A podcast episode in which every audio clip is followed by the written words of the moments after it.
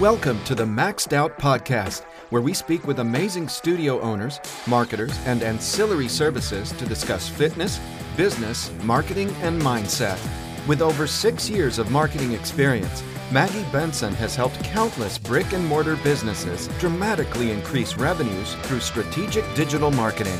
Now she's combining her passion about health and marketing to help fitness studios around the world grow and prosper. So, welcome back, um, everyone. Um, I have actually, um, this is behind, I'm behind by about 10 days on recording this episode. I had uh, broke my ankle, apparently, and um, had to go for surgery, and it's taken me a bit uh, to get back into the groove of things. So I am now well on the mend. Um, now I'm just spending the next lovely six to eight weeks leg up and letting my body do what it is good at doing, which is healing itself. Um, and when you think about the body and how it heals self, it, it is truly amazing um, how it automatically goes back to homeostasis.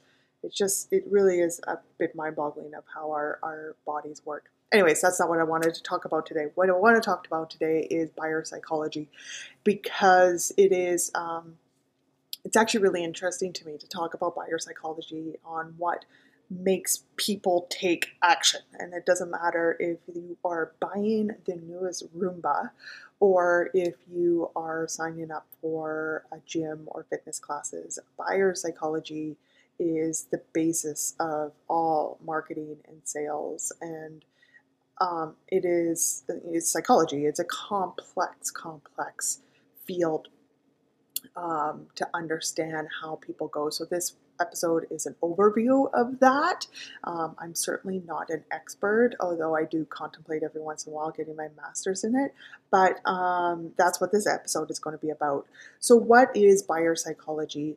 Well, we know that in order to persuade potential customers to buy, we must first understand how they think. So it's all about making people feel a certain emotion to compel them to purchase, um, which is what we refer to as buyer psychology. So there are actually five stages to the customer buying process, um, which we, will start with first. And understanding where your prospect is in the buying process will determine how you approach them. So that's why I'm talking on this. Now, as a disclosure, there's five stages, but there's actually a couple pre stages. So, this first stage is stage number one, which is problem recognition. This is the stage where we realize we need to, we have a problem and we need to find a solution, but we don't necessarily know what the solution is. We just know we have a problem. So, for an example, you could say that I have a problem where I am gaining weight. So I know I have the problem. I don't know what the solution is, but I know I have the problem. Now, there are what I mentioned pre a couple pre-steps. There are a so that's what we call problem aware. There are a couple steps before that where you're actually problem unaware. That doesn't really apply to fitness because most people know, you know, gyms and fitness studios and everything like that. But if you're an entrepreneur bringing a new product to the market, you actually have to start creating awareness and making people aware that they even have um, what they that they're unaware that they even have a problem. You have to identify the problem for them and walk them through to problem recognition. That's the pre stage. But in fitness, we don't have to worry about that. But if you are creating a new product or service for the market that's unknown, then you have to realize you have to create education around the fact that your prospects don't know that they even have a problem. It's a different marketing strategy. So when it comes to fitness, we have problem recognition, i.e., I need to lose weight. So what's the second stage is information gathering. That's when then they start to do some research. Okay, so how am I going to lose weight? What's the best way to lose weight? What's the healthiest way? What's the fastest way? What's the latest? They won't people don't go out looking for the latest fad, but they'll find it, right? Um, so that's information gathering. And then they'll be evaluating their solutions. That is stage three. So, stage three, they'll take all their information that they've gathered, evaluate the solutions, um, comparing them to their personal circumstances to determine their top three solutions. Do I start running? Do I start taking spin classes? Do I hire a personal trainer or a nutritionist? You know, those kinds of things. Stage four is the purchase phase. So that's where they actually make their decision. Ideally, that is when they actually decide to hire, uh, you know, join your studio and, and purchase a membership. That's stage four. And then stage five which many people forget is the post purchase phase, which is nurturing and, and um, welcoming them into their purchase phase and confirming that they actually made the right decision. And a lot of businesses forget that. They think that as soon as the sale happens, that um, the relationship ends, and then they completely forget to nurture that relationship after the purchase. So, knowing all that, when you are working on your marketing and your messaging, um, and tying into your avatar, which I talked about in the previous episode, um, you want to make sure that you are uh, communicating in a way that meets your prospect where they are at this time, and people will be at all of these stages at any particular time. So you want to diversify your messaging to to um, tackle each of those five stages at all times. So think of your social media. Your social media should be tackling the five stages throughout the month to address where everybody is at at that particular time. Don't assume all of your followers are at one stage. They're actually in a, in a combination of all five stages. The other thing to keep in mind is that there are, it's a little bit of a pivot here, there's actually um, and this comes into stage two, three, and four. There's four different kind of, well, actually debatable, all, all intents and purposes, four types of customers. So when they're information gathering and evaluating solutions, there are going to be four elements that um, they will be looking at in order to determine um, if they make the purchase or not. So you're going to get the price buyers, um, we all know these. These are the people that are looking just for a good deal. They're the Groupon group Groupon groupies, um, Groupon addicts. You know, they just want a good deal. Um, they they care. They're less concerned about value, different differentiation, and relationships. Then there's a second cons- customer, which is the relationship buyer, and they want trust and a dependable relationship with their studio. Um, they want to know that they're going to be taking good care of them. They're willing to pay more for it, but they're looking for the service and the authority and, and knowing that they're in good hands rather than being a price buyer. The third type of customer is the value customer. So, very re- similar to the relationship, but the relationship is going to be about your customer relations, whereas the value is going to be what do they get out of their purchase. So, it's a little less um, about the relationship and more about the products and services. I myself am more of a value buyer. Um, I am less tied to the who, but more the what. I don't care about the price, but I want to know I'm getting value for my dollar. But I don't build a one on one relationship with the owner of the gym. That's not what makes me buy, uh, buy into a gym. And then, of course, you have those who are a mix of everything um, and so they can be a little bit of everything where they're trying to find a combination of, uh, of the three above. Um, it's very hard to try to market to those because they are all above, but in terms of your studio, and I encourage more studios to be relationship and value based studios rather than price, um, because if you're attracting the price buyers, um, you're going to have a high turnover, and that's going to be frustrating over the long term. You want to be attracting the people who are the relationship and value buyers. Now, you can bring people in through price and then convert them to value or relationship, and that does happen a lot and that's what we can call like pre- presenting a loss leader. So you know a, a, deep discount for the first month for them to come in and then they see the value and then they stick around.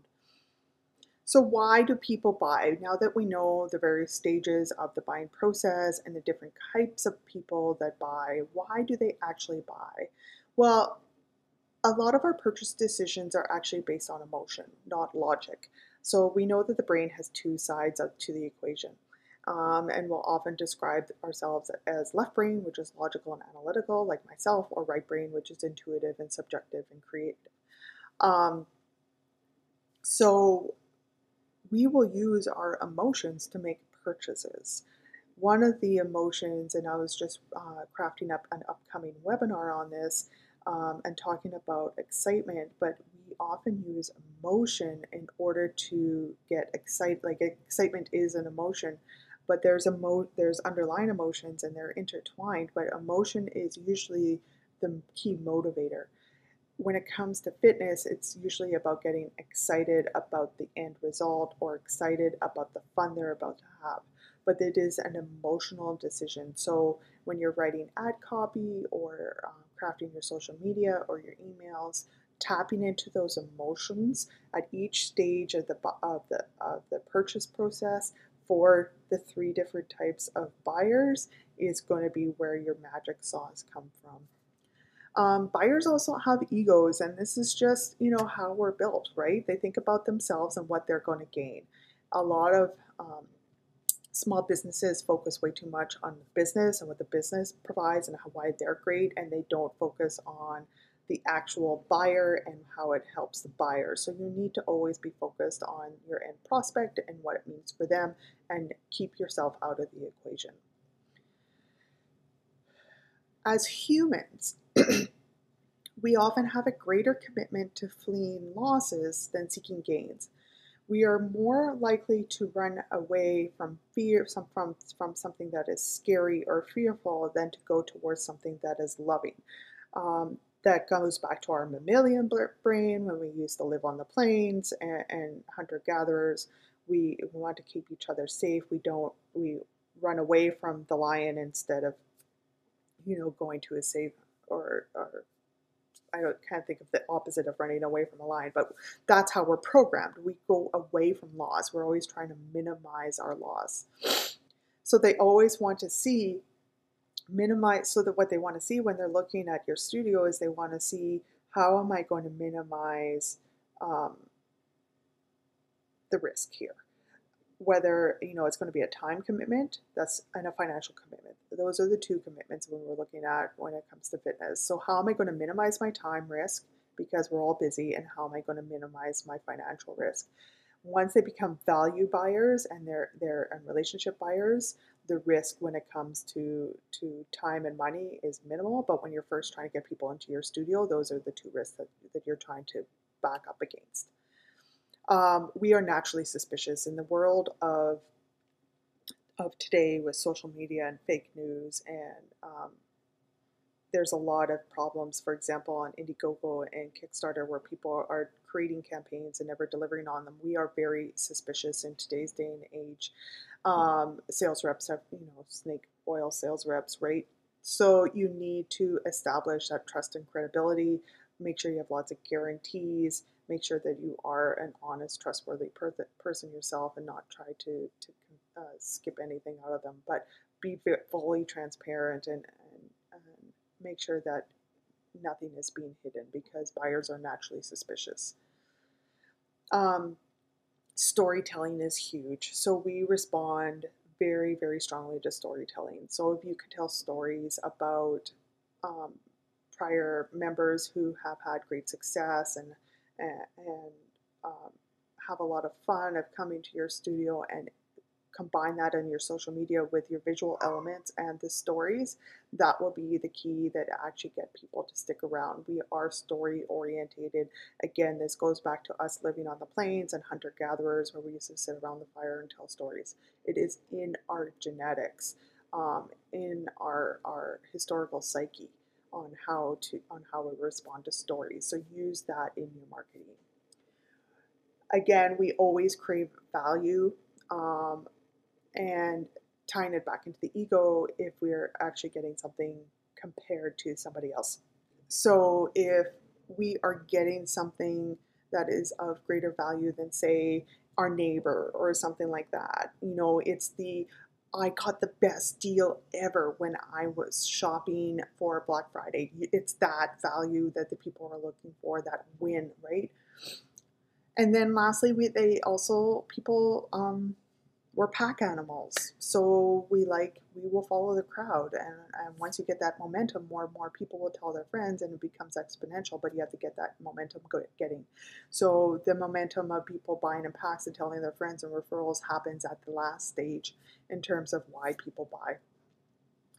So I know I talked a lot of heavy duty psychology and this um, today when it comes to marketing, and this is just like touching the tip of the mountain when it comes to it. But it, I think it was, I wanted to do this episode because it is really important to understand that there is a psychological element when it comes to marketing, when it comes to doing your social media and your emails and your website and everything like, like that, and, and understanding a little bit of how it all works and intertwines. So hopefully you found and learned something out of this and found it useful um, if you have any questions, you can always email me at um, maggie at meritbasedmarketing.com and ask me um, for, for clarification. Other than that, have yourself a wonderful week, and I will be here, hopefully, fingers crossed, no more break, broken anything, um, next week for the next episode. We hope you enjoyed this week's episode of Maxed Out. If you'd like more information on today's episode, head over to our website at maxedoutpodcast.com or you can find us on Instagram at health.wellness.marketing.